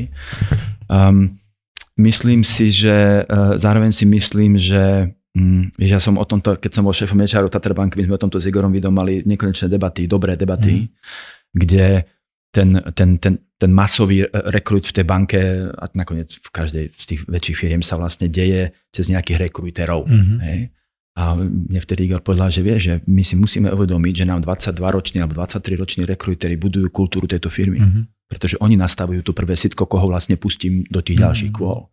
A to bolo pre mňa také, že aha, a, a, a, preto potom akože sme sa snažili a sa snažíme vtedy, akože, ak, sa to len, ak sa to len trošku dá, presne ten akože Petro Kellnerov prístup, že ísť hĺbšie do toho, mm-hmm. kde aspoň si vypočuješ už je, už je, akože už má za sebou nejaké kolečka, ale ty si akože nejaká posledná mhm. štácia. Mm-hmm. Lebo, lebo naozaj, keď sa takýto ten rekrut robí a títo, lebo však recruitment alebo talent, uh, talent, ak to teraz uh, uh, acquisition specialist, mm-hmm. hej, tak to sú relatívne mladí ľudia, to sú mm-hmm. entry level positions na HR a, a tí ti robia, tí ti budujú kultúru. Mm-hmm. No.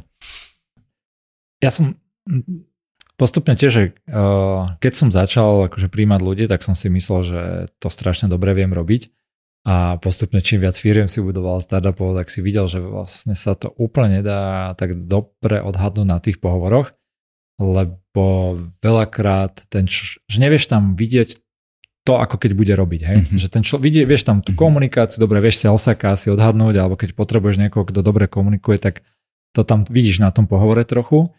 A vieš dávať nejaké testy tým ľuďom, ale že keď si hajroval takých, keď sa vrátime naspäť na začiatok toho takých, že delivery ľudí, že, a, že chceš fakt, že na niekom vidíš, že OK, tento človek by bol super nejaký COO môj, hej, alebo šéfom tejto pobočky, a neviem, v Rakúsku, Maďarsku, alebo šéf marketingu, ktorý bude riadiť tým, ktorý bude deliverovať, bude aj strategicky kreatívny. A že nevieš to akože na tom pohovore robiť, tak ja som sa snažil potom vždy čo najčastejšie a najrychlejšie tých ľudí akože zapojiť a vidieť ich pri tej robote. Mm-hmm. Stále uvádzam jeden veľmi dobrý príklad, keď ja som do web supportu, našťastie sa mi podaril dobrý, dobrý hire Jana Cifru na miesto mm-hmm. mňa. Mm-hmm. Bolo pre mňa strašne dôležité nájsť dobrého človeka, akože šéfa na miesto mňa. A to, ako sa mi to vlastne podľa my sme mali x stretnutí, sedení, bavili sme sa, tam sme si sedeli na tej rovine ale ja som ho potom zobral do firmy na také testovacie obdobie na, na inú pozíciu, ako že šéfa salesu, a, kde ja som videl, že on akože prvý deň niečo spravil, urobil, že tú najťažšiu vec, že zavolal zákazníkmi a išiel za nimi. Hmm. A vždy, keď som videl predtým, jak sme do všelijakých startupov, všelijakých CEO alebo takýchto ľudí našli, tak tam zase oni prvú vec urobili, že začali, že musím kúpiť lacnejšiu kávu alebo mm. nový kávovár, mm. alebo office tuto zariadiť, mm. alebo spraviť team building alebo nejaké stredko že ľahké veci. A najťažšia vec je v skutočnosti, že zavolať normálne, že mhm. cold call zákazníkovi, že čaute, ja som tuto a sadnú do auta, no ja som bol pre, ja som to v živote neurobil, aj, že som sadol do auta, išiel si do Pezinka alebo do Senca za nejakým zákazníkom, čo mal u nás akože zo pár serverov, hej, že to neboli že nejakí obrovskí, brutálni aj. klienti. A vtedy som vedel, že je super. Druhá vec, ktorú som vedel, že je super, že po pár týždňoch, keď bol vo firme, tak som sa ľudí na neho popytoval, uh-huh. akože čo hovoríš na, na tak a ľudia boli, že super, parádne sa s ním baví a tak. A že, čiže som si aj čekal takú, že exekutívu, že reálne robí, nebojí sa robiť ťažké veci a zároveň, že není akože aj nejaký, mm, nechcem to nejako zle povedať, ale že človek že proste sedí do toho ano, týmu. Áno, chemia. Ako sa ty pozeráš, a dá sa toto vôbec, že vždy replikovať, hej, že testovať, alebo vieš nejaké, nejakým spôsobom ľudí vyfiltrovať už rovno. Alebo máš aj ty, že gut feeling, že vidím, že ten mi nesedí a že to nebude vedieť robiť, lebo je trošku, neviem, vtiera sa alebo niečo podobné. Že... Mám gut feeling, mm-hmm. mám gut feeling a nie vždy je správny. Mm-hmm. Nie vždy je správny. Toto, čo ten príklad, ktorý spomínaš uh, s Janom Cifrom, tak to je uh, akože ideálny spôsob. Mm-hmm. A možno, že jedna vec z mojej strany, ktorú by som povedal, že a ono je, on je ideálny a zároveň je to troška luxus, mm-hmm. hej, lebo to nie vždy ide, nie, nie, nie, nie, nie, nie vždy, vždy sa to dá ale to čo, eh, to, čo je pre mňa tam potom dôležité, je, že ty do troch mesiacov zistíš. Mm. To ty to vieš za mesiac. Aj za dva týždne, hej, podľa mňa väčšinou. Zistíš. A potom ale, že keď to nejde, nenahovárať si, že mm. to bude lepšie. Hej. Tam urobiť ten res a je to, je to ťažké. Mm-hmm. To, toto je pre mňa, že ťažké. Hej? Hej. Že si povedať, že dobre, toto nejde, eh, normálne sa akože rozlúčiť, to nepôjde eh, a, a netrápiť sa, lebo potom sa trápia obidvaja. Mm-hmm. A keď najímaš človeka, ktorý je drahý, mm-hmm. teda ťa bude niečo stáť a je to že vysoká pozícia, tak mm-hmm. ten, ten self-deception, ktorý máme, že si seba klameme, že to, to sa ešte podá, mm-hmm. je to mhm. krátko, je to veľký job, toto je pre mňa že najväčší boj, potom mm-hmm. zvie, že, že nie. Tak. nie. To za mesiac viem. Mm-hmm. Viem, per- viem, že áno alebo nie. Perfektné, akože presne, presne. A je to fakt, že ťažké, lebo jednak má, že hej, drahý všetko, ale potom, že ešte, čo si myslím, že sa deje veľakrát tým manažerom alebo majiteľom, že ty toho človeka už aj uvedieš do tej firmy, že je šéf marketingu príklad alebo niečo podobné a potom sám nechceš byť ako keby, strácaš že, tvár. Hej, strácaš tvár, presne, že ja nechcem byť taký, že ú, ja som tu zobral niekoho, koho som nedokázal poriadne vyfiltrovať ešte a som vám tu hovoril, ak všetkých som motivoval, hej, mm-hmm. jak to tu nabucháme a teraz fú, že po mesiaci ja sa s ním musím, ro- a radšej to ešte rok potiahneš, len aby si nestratil tvár, stratíš takú príležitosť. ešte viac, hej, ešte viac. Presne, a potom to aj tak skončí, tak zle zo všetkých strán, takže no, to, že Dobre, dob, veľmi dobrý point, aj sebe to nemám tak internalizované, že ty toho človeka zoberieš a tá skúšobná doba, veľa ľudí to vníma, že také na papieri, že však je zobratý, skúšobná, že to iba odškrtneme, keď časovo mhm, prežije 3, mhm, 3 mm-hmm. mesiace, ale naozaj byť mentálne nastavený, že to je že súčasť toho pohovoru ešte stále, mm-hmm. ako keby tej skúšky a potom, že stále není prijatý, akože mentálne, a potom je prijatý a nie naopak, že prijali sme ho a iba ano, akože súhlas, čekneme. To súhlas, je... súhlas. A ešte, že no. v rámci tej skúšobnej doby hodiť ho do čo najhlbších vôd. A mm. akože skôr ho nechať sa takmer utopiť, uh-huh. a vidieť, že čo urobí s tým, keď je že takto pod hladinou, uh-huh. ako, ako to. No. Asi mu to na schvál nerobíš, no. ale... Nie, nie, nie ale a, samozrejme byť tam prichystaný mu tú ruku akože pomyslnú podať. No. A potom ešte ďalšia vec, ktorá tam pre mňa je dôležitá a tiež není z mojej hlavy, niekto mudrejší mi povedal, uh, 3T, TTT. Uh-huh. Teach, Transfer, Terminate. Uh-huh. Čiže, čiže akože mať nejakú aj postupnosť, lebo ten, ten element toho transferu je dôležitý. Hej, častokrát, už, som, už sa mi to stalo, že som mal, mal som človeka v týme, v manšafte, ktorý bol, že, že vedel, vnútorne som vedel, že je dobrý, mm-hmm. akorát, že bol misfit na pozíciu. Mm-hmm. A v momente, keď sme urobili ten krok a zase strácaš tvár, lebo ho dávaš na jednu a tam nevie mm. do nepoznaného a tak, ale častokrát sa stalo, že proste dal si že tam mhm. fitol a že proste, že wow, že sme ho, neposlali sme ho preč alebo neodišiel sám. Mm. No, takže ten transfer element, ten... Eh, transfer a terminate je... No to, že, že, baba, že, že papa. Čau. Áno. Oh, Teraz si mi nahral ešte jednu moju obľúbenú tému, e, s ktorou sa tiež bavím s viacerými ľuďmi, čo máme takú komunitku podnikateľskú bez cyklania, kde sme presne toto rozoberali a sú tam dva, dva také veľmi že názory, aj protichodné. Jeden je akože môj, že ja to už tak hovorím, že po tej mojej manažerskej skúsenosti 20-ročného podnikania a, a že ja už si myslím, že najväčšiu, najväčší prínos vie ten podnikateľ alebo manažer urobiť pri tom príjmaní a vyhadzovaní. Mm. Hej, že to sú dve najväčšie veci. Ten transfer alebo pri tom motivovaní, to je tak, že za mňa to už že vôbec skoro nefunguje. Vieš niečo podávať, vieš ľuďom pomáhať, inšpirovať ich sem tam, ale že na veľkej škále, keď si povieš, že z rôzne bonusové, ja neviem, vzdelávacie veci a snažiť sa s tými ľuďmi, že keď sa s niekým, že trápiš, hej, a hovoríš mu veľakrát feedback a veľa sa s ním točí, že ty ho nevieš ako dobrý manažer niekam inám posunúť, podľa mňa. A že to, čo vieš ho akože vyhodiť, dať preč možno, a, a, alebo akože prijať iných lepších ľudí a že a naopak niektorí ľudia hovoria, že nie, ty ešte vieš urobiť veľmi veľa, ako keby aj v tej manažersko motivač, motivačnej, motivačnej veci, ale mne sa proste osvedčilo vždy to, že Robil som s ľuďmi, ktorí mňa že prekvapovali, mal nejaký mm-hmm. deadline, spravil ho skorej, prišiel, aj sa so mnou hádal, hej, a tak som spel, že na konci, že mal si pravdu, že paráda, hej, že úplne si múdrejší jak ja v tomto, mm-hmm. super, teba tu chcem. A potom som mal ľudí, ktorými si sa aj hádal, aj nakoniec si, že urobte si po svojom, aj to bolo zlé, aj to bolo neskoro a toto akože non-stop šlo a že týmto ľuďom si nevedel akože pomôcť, že urobím, tu budeš mať lepšie KPI, lepšie odmeny, pôjdeme na team building, dám ťa na vzdelávanie, že to sa ako keby že nedalo. Aký si, kde si ty akože v tomto, že je to tak, že najviac vieš prijať a vyhadzovať, alebo vieš obros, že vieš proste ľudí transformovať a meniť ich? Chápem, že príklady sú aj také, že aj mm. také, že aj áno, mm. že asi niekde uprostred. Mm-hmm. Mám, mám svoju mieru trpezlivosti, ktorá sa tým, tým, že mám tri deti, jemne zvýšila za posledných pár rokov, ale, ale zase nie som veľký, nie som veľký privrženec extrémneho trápenia sa, že ešte ti dám takú možnosť mm-hmm. a hen takú možnosť a onakú možnosť. Takže, a samozrejme znova závisí toho, toho že, že o akej pozícii sa bavíme a okay, aký impact tá pozícia má a mám nejakú mentálnu mm. hranicu, v ktorej proste, že terminate. No. To, čo je pre mňa, mm. akože zase, že čím som starší a znova to není z, z mojej hlavy, ale som sa skúsenosťami proste a životom ma to k tomu dospelo, že ja sa veľmi často pozerám už dneska pri tých ľuďoch, e, povedzme, že nejakej strednej a vyššej komplexnosti pozícií na to, či sú alebo nie sú one trick ponies. Mm-hmm. Sorry, one trick pony znamená, že e, raz je risk analytikom a celý život je risk analytikom. Mm-hmm. Hej. Pre, mňa to, pre mňa to, keď niekto má kariéru, ak to má akože na tom životopise, že rôznorodosť pozícií, mm-hmm. je pre mňa strašne dôležitým aspektom, lebo okay, to znamená, že nebojí sa, mm-hmm. je, nebojí sa zmeny seba samého, mm-hmm. vie ísť do niečoho, kde musí na povedať, že toto neviem. Hej. A, a to potom má za dôsledok to, že má tú resilience a že mm. dám a tak ďalej a tak ďalej.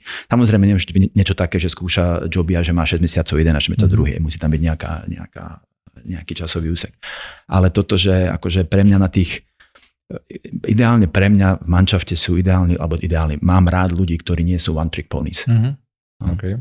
A však ty sám si taký, trochu, že z nejakého hey, hey, prišiel hey. si na COO, CEO, že uh, ty to máš sebe, o sebe povedať, že uh, prečo si reálne, že skončil v tom HR, pre, prečo CEO a teraz, že prečo ten CEO, máš to také, že čo chcem skúšať nové veci, alebo mm-hmm. sa transformuješ mm-hmm. sám a už ťa to nebaví, Vieš čo, uh, a ja som mal teda akože ako šéf večeru extrémne veľké šťastie na šéfa, ja som reportoval CEO a CEO ma, Igor ma púšťal mm. do vecí, do ktorých ma v tej dobe by ma asi nikto iný nebol pustil na Slovensku mm. ako, ako HRista. Bol som reálne, mal som počuť, že som reálne že strategický partner toho mm. top managementu. Um, Vieš čo, robil som v tom HR 10 rokov, 5 rokov konzultanta, 5 rokov v, uh, akože vo veľkej banke uh, exec uh-huh. a, a mal som pocit, že bol niečo iné. Potreboval som zmenu, potreboval som zmenu. A hlavne, ešte vtedy to bolo, to je taká srandovný, taký srandovný príbeh, že vieš, mne častokrát uh, moji partneri, budem používať túto banku, moji partneri vo firme boli manažeri na mojej úrovni, ktorým som ja dodával nejaký servis. Hej. Prostým som svojho týmu som im dodával servis typu rekrujte, po odmenovanie a tak ďalej. No a oni mi častokrát, priamo alebo nepriamo, v úvodzovkách povedané vyčítali, že ale ty nám nerozumieš, lebo ty nemáš biznisovú skúsenosť. Mm-hmm. Hej? Takže ten primárny akýsi impuls môj okay. bol, že idem do biznisu, aby som, to, aby som toto odbúral. Hej? Mm-hmm. Aby už, mi, už nemohli, lebo že mám. No. Mm-hmm. A keď som do toho biznisu vstúpil uh, uh, do toho projektu, tak už som si potom povedal, že už, už nechcem HR, to bola jedna vec. Ale druhá vec, ktorá bola kúzelná na tom celom, bola tá, že si pamätám ako dneska. Uh, keď si čarista, tak akože musíš naháňať nejaké termíny špeciálne pri tých poročných uh, mm. interviách, že dovtedy, dovtedy to musí byť, lebo to súvisí s výpočtom bonusov a tak ďalej. To sú mhm. také tie klasické čaristické veci. No a ja som teda z HR vystúpil, prišiel som do Rajvky, prišiel som na biznisovú pozíciu a dostal som od HR v Rajvke prvýkrát e-mail, v ktorom ma naháňal, že urob hodnotiaci rozhovor. Hej? Bol som prvý, ktorý meškal. Mm-hmm.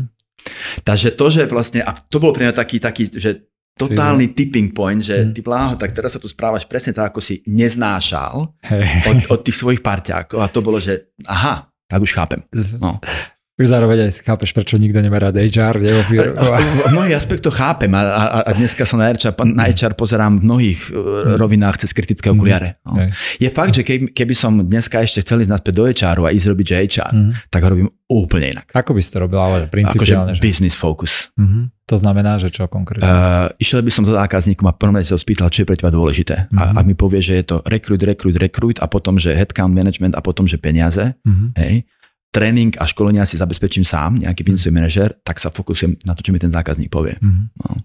OK, čiže by si akože nebol len v procese v nejakej firme zapadne, ale že sám by si sa snažil zistiť, že čo je to pre to HR akože dôležité v tom biznise, hej? Mm-hmm. Áno, lebo, lebo ty si ako HR si vlastne akože poskytovateľ servisu svojmu internému zákazníkovi, mm-hmm. hej?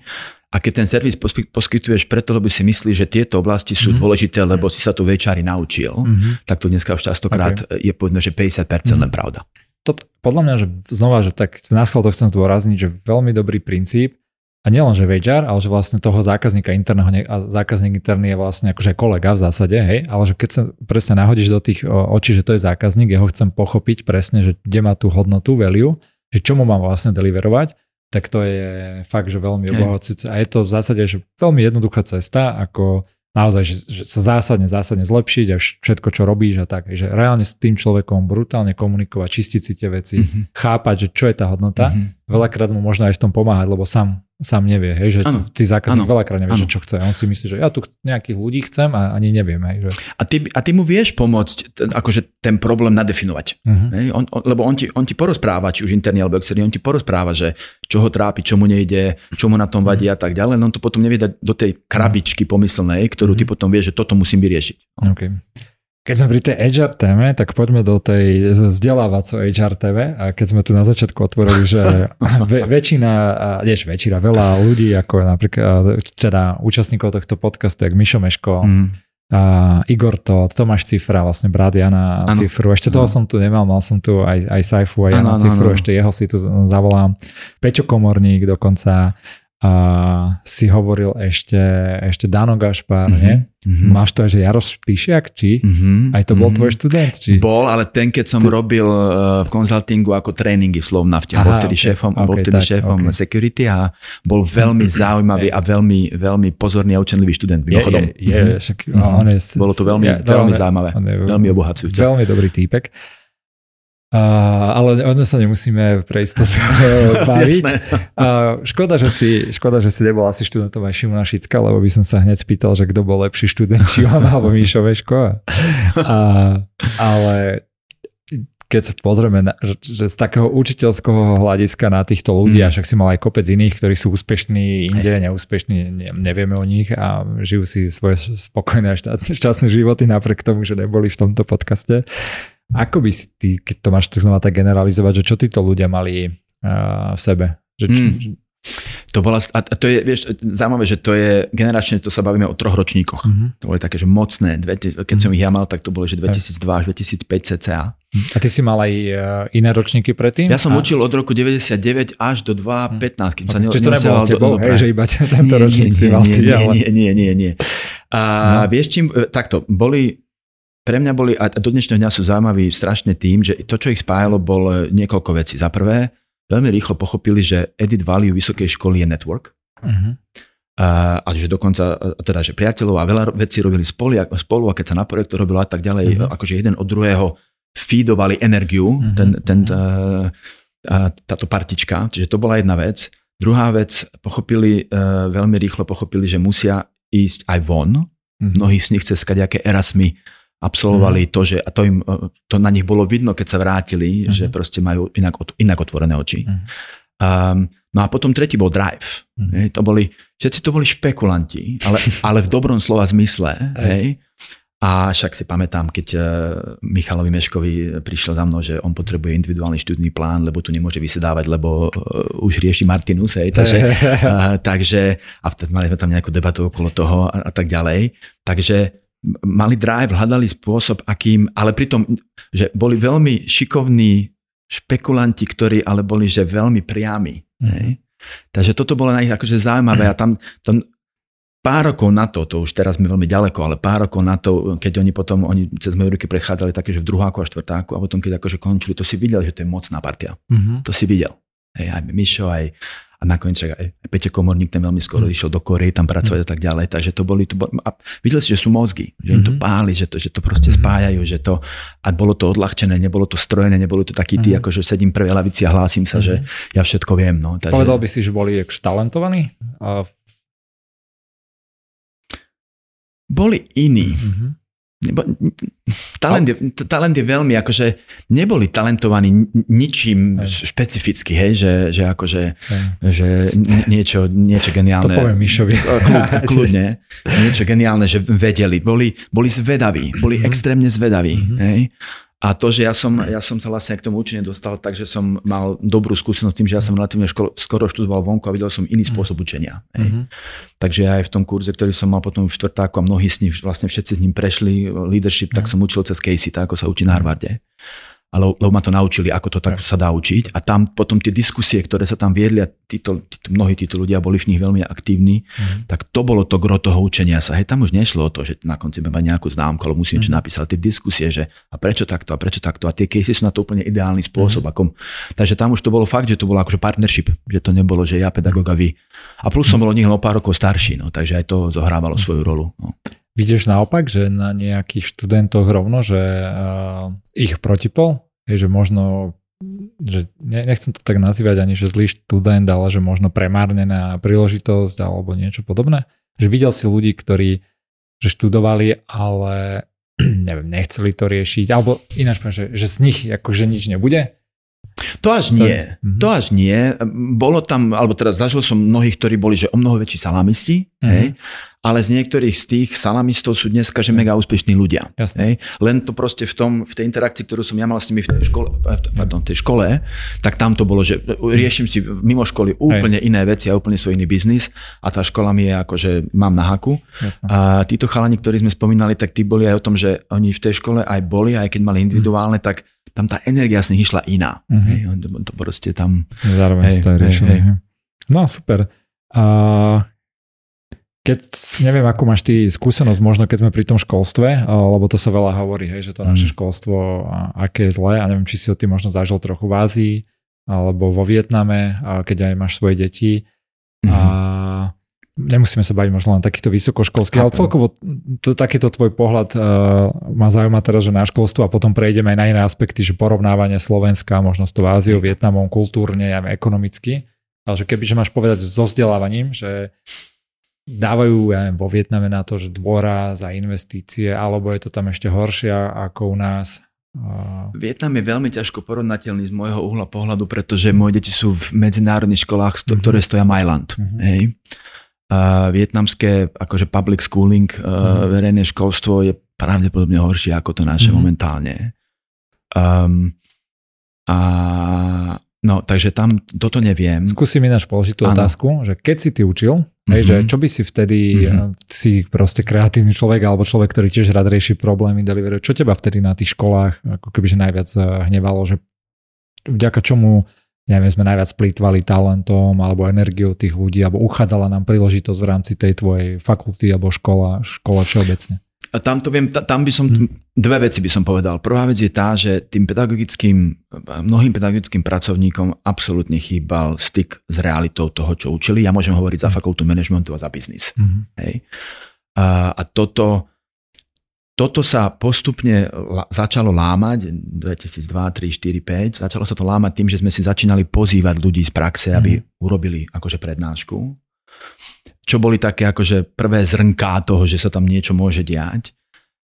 Avšak, a to je ten druhý element, ktorý mňa akože tak trošku na tom ešte do dnešného dňa vadí, že špeciálne v týchto akože um, oboroch, ktoré by mali byť popredkávané tou praxou, e, sa stále hľadí viacej na to, aby tá škola bola akreditovaná a teda, hmm. keď napríklad príde niekto, ja, príde niekto ako ja, aby povedal, že ja vám postavím celý predmet hej, a spravím ho a dajte ho do kurikula, tak narazíš na ešte stále relatívne veľké množstvo prekážok, mm-hmm. alebo že čo všetko musíš robiť preto, aby sa do toho kurikula dostal. A nedaj Boh, nemáš napríklad PhD, mm-hmm. čo, je jeden z, čo je jeden z aspektov, že sa ťa vôbec niekto ti dovolí učiť, keď to troška mm-hmm. preženiem.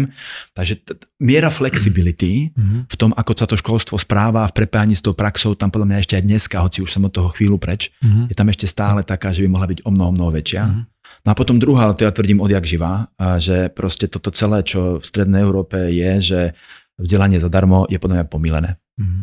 Podľa mňa education musí mať price tag mm-hmm. a kto ho zaplatí je otázka, to nemusí byť nevyhnutý ten študent, ale proste musí mať vyjadrenie hodnoty v cene, čo to, čo to vzdelanie stojí. Mm-hmm. A toto dneska tu nie je, tu stále za, zakódený, zakódený ten element, že education for free a to je podľa mňa, že chybné. To je mhm. chybné. Mm-hmm. To, čo nemá cenu, nemá hodnotu. Mm.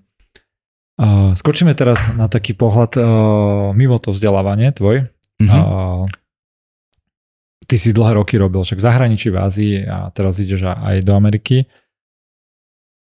Mm, zároveň si však tu dlho pracoval na Slovensku. Hej. Čo sa, čím sa podľa teba my môžeme inšpirovať zo zahraničia? Že čo konkrétne možno aj z toho Vietnamu, kebyže vieš, či také niečo existuje?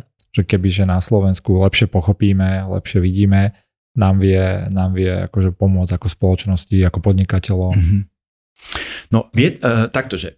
Vietnam je vo svojej podstate dneska strašne bizárna krajina, mm-hmm. pretože je to, že uh, je to komunistická krajina, mm-hmm. vláda jednej strany, a to hovorím úplne, že normálne tak to je, mm-hmm. tam je, uh, je jedna politická... Dúfam, sa uvidíme, či sa budeš môcť vrátiť teraz no, cez, cez letisko. sa budeme, to je v poriadku. Toto je vláda jednej strany, je komunistická strana, ktorá mm-hmm. riadi Vietnam. Mm-hmm. Hej? A zároveň ho ale riadi spôsobom, že ten, ten biznis fičí. To je akože dneska ten Vietnam rastie mega spôsobom, tá mhm. ekonomika rastie, je otvorená zahraničným investíciám, proste kapitalizmus. Mm. Hej? A tieto dva svety sa tak zaujímavo stretávajú, pretože e, na jednej strane e, tá vláda jednej strany má určité aspekty, ktoré sú že autokratické, mm. ale je to úplne v poriadku, hej? lebo dokonca v niektorých tých častiach toho biznisu to tak rýchlejšie a lepšie funguje. Mm. Hej? A teraz jemne iba odbočím na chvíľu, na, na sekundu, bolo fascinujúce pozorovať, čo sa dialo v priebehu covidu, ako sa riadil covid tu na, mm-hmm. a mhm. bolo to z mojej strany akože pozeranie na diálku, mm-hmm. hej, a potom, že čo sa dialo vo Vietname. Okay. Hej, že máš krízovú situáciu, rovnakú celosvetovo, máme krízu, tu na demokracia spôsobila, že to bol čistý chaos, podľa toho, čo som pozoroval mm-hmm. z médií, hej, tam autokracia spôsobila, že na danú situáciu to fungovalo, že o mnoho lepšie. Mm-hmm. Hej. Čiže aj dneska akože to, čo mňa svet naučil a uh, hľadieť na veci kontextuálne, hej, mm-hmm. toto je pre mňa že lapidárny príklad toho, že aj ten spôsob riadenia či už štátu alebo, alebo riadenia mm. firmy musí byť naviazaný na situáciu, v ktorej je a niektoré mm. veci, ktoré si na prvý pohľad myslí, že, to, mm. že autokracia je jedna strana, no mm. bola kríza situácia, Vieš, vieš povedať možno aj v tom covide, lebo ja čo Vietnam som vôbec nesledoval, ale len tak z diálky som sledoval, ja neviem, že Čínu, aj tam sa mi napriek tomu, že to asi podobné usporiadanie, komunistická strana, prepojenia na, s kapitalizmom trošku oveľa menej, už asi teraz sa to snažia tiež nejako úplne posúvať do ne, niekam inám. Ale tam sa mi zdálo, aspoň iba z takých zopár médií, čo ja som mm, že oni s tým covidom sa práve snažili vysporiadať tak autokraticky mm-hmm. a že to nebolo úplne OK, však ešte my už keď sme tu dávno mali vyriešenú uh, uh, ten covid, tak oni tam chytali ďalšie a ďalšie vlny, uh, ešte väčšie a väčšie. Vo Vietname to, akože, čo boli nejaké technické tie rozdiely, alebo že ako sa, ako sa tam, a že čo im, ďaká čomu im tá akože autokracia pomohla, čo, že boli disciplinovanejší ano. tí ľudia, ano. alebo, a že teda nechodili tak veľa, poslúchali tú vládu viac, ano. alebo že toto bolo, ano. hej? Že... Uh, Vietnam, uh, Vietnam zvládal Vietnam zvládal COVID bravúrne, mm-hmm. uh, bez veľkého množstva caseov až do mája 2021. Mm-hmm.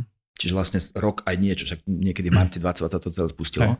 A áno, bolo to tým, že, že uh, ľudia boli disciplinovaní, ľudia mm. boli relatívne poslušní.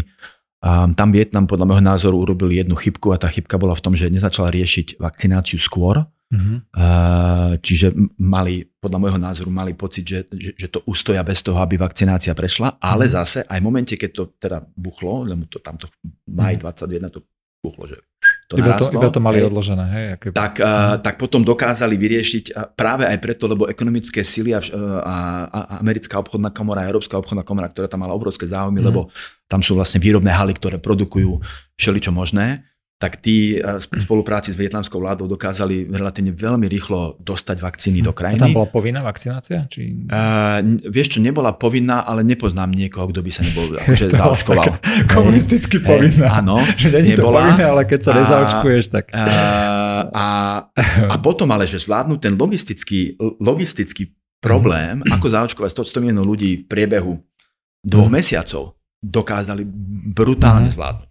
Brutálne. Že tam oni vedeli vďaka tej ako kebyže autokraci vyrolovať, ška, škálovať ano, poriadne ano, a tak. Hej. Čo bolo pre mňa veľmi zaujímavé, hej, lebo však akože ja som generácia, ktorá vyrastala v takom režime, mm. že teda máme to ako, že nie je dobré, ale mm-hmm. takže, takže veľmi zaujímavý taký, že iný pohľad na vec, no iný pohľad na vec. Veď to akože asi aj toto u nás na Slovensku, že keď si zoberie, že aká organizácia najautokratickejšia bola vlastne vtedy najschopnejšia, alebo vedela deliverovať také veci na tej veľké škále a relatívne rýchlo, hlavne v tých prvých začiatkoch robiť bola armáda. Hej, že ano, ano, aj to očkovanie, ano, čo si ano. vymyslel Matovič, tu tie atomovky svoje, ktoré vlastne nefungovali potom, ale že bez tej armády by to nedeliverli. Ano, že niekomu, kto veľkých masy ľudí mm. nasmeruješ a povieš im, že v nedelu žiadne akože mm-hmm. debatky musíte tam hey. akože ísť a, a chápem, že asi vďaka tomu aj vo Vietname to zase bolo oveľa ano, lepšie. Áno, bolo to. A bolo, samozrejme, pre mňa to bolo veľmi zaujímavé pozorovať. No, ale aby som sa vrátil k tvojej otázke, že že teda, že čo z toho Vietnamu, uh, ja som to týmto chcel iba akože demonstrovať, že mm-hmm. kontext je vždy dôležitý,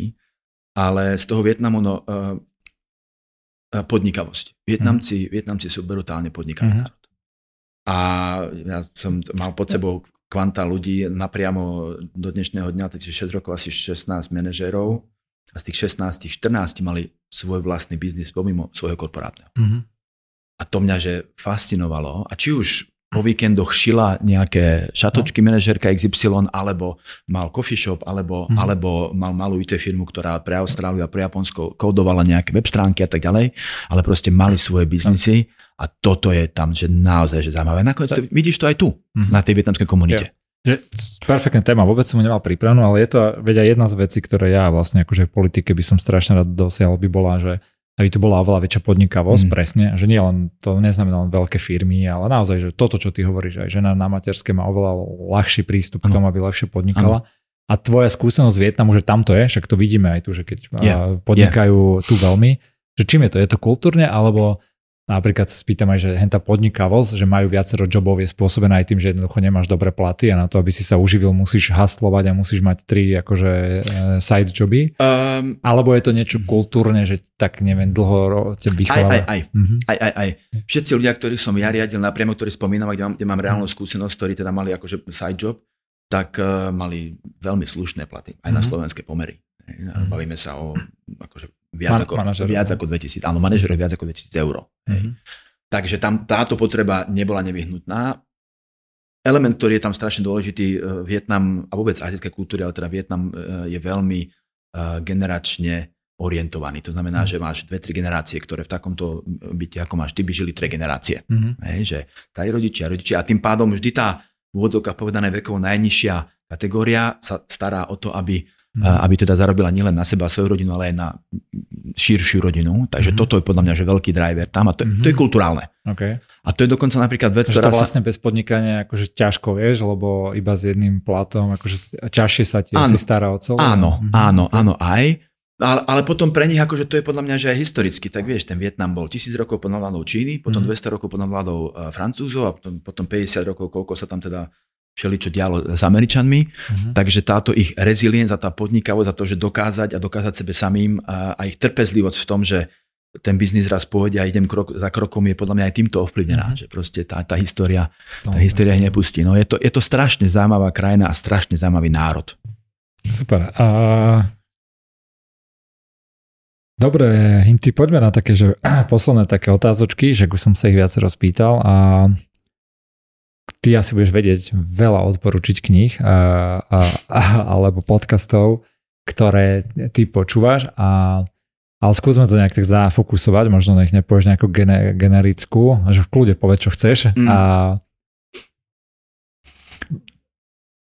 máš nejakú, že uh, top takú, že HR vec uh, ešte z histórie, alebo niečo, čo ťa naučilo, alebo možno nie, že HR komunikačno, manažerskú delivery vec, ktorá mm-hmm. ti mhm. pomohla, že špecificky na to?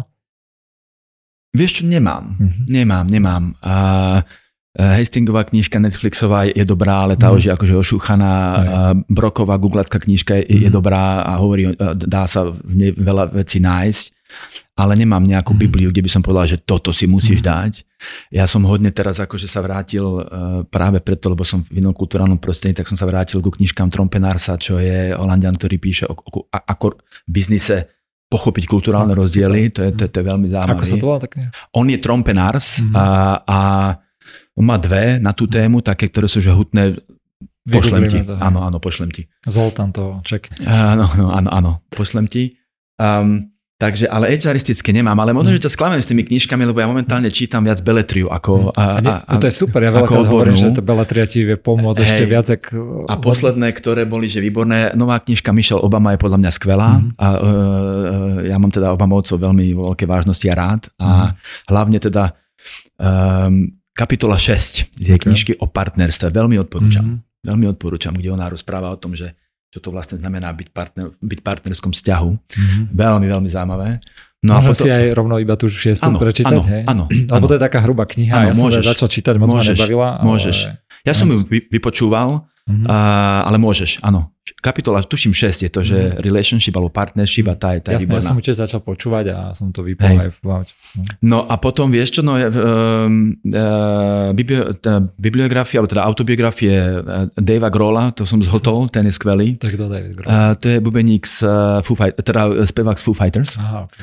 uh, potom som vypočúval uh, autobiografiu Elisha Keys, Mm-hmm. Čo by som v živote nepovedal, že ten Aleša Kiš nepočúvam, ne, mm-hmm. muzika mi nič nehovorí, ale moja manželka mi odporúčala, počúvaj, toto si daj. Mm-hmm. A oni, je to, to, čo je pre mňa tam zaujímavé, je, že obidvaja tam riešia veci aj okolo vzťahu so svojimi deťmi, čo je teda mm-hmm. akože momentálne hodne riešim, že čo ako. Mám doma uh, pre teenage a, a, a k tomu dve menšie, takže, takže, takže tie, tieto dve. Mm-hmm. No a potom som sa vrátil, lebo to je môj, to je môj veľký guru a to, to ja toho milujem, to je uh, Anthony Bourdain. Mm-hmm. Takže Anthonyho Bourdaina, teraz som sa vrátil k Cook's Tour a tam je tam zo pár kapitol, ktoré majú pre mňa veľmi akože e, emočnú hodnotu, lebo to on píše o krajinách, kde som ja bol a o miestach, kde som ja bol, takže, mm-hmm. takže také, že veľmi zaujímavé. No.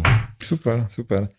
A štandardná Uh, alebo ešte sa ťa predtým spýtam, že možno trochu na investície alebo podobne, mm-hmm. že uh, ako to máš ty rozdiel na také, že svoje, svoje súkromné uh, investície? Mám peniaze všade.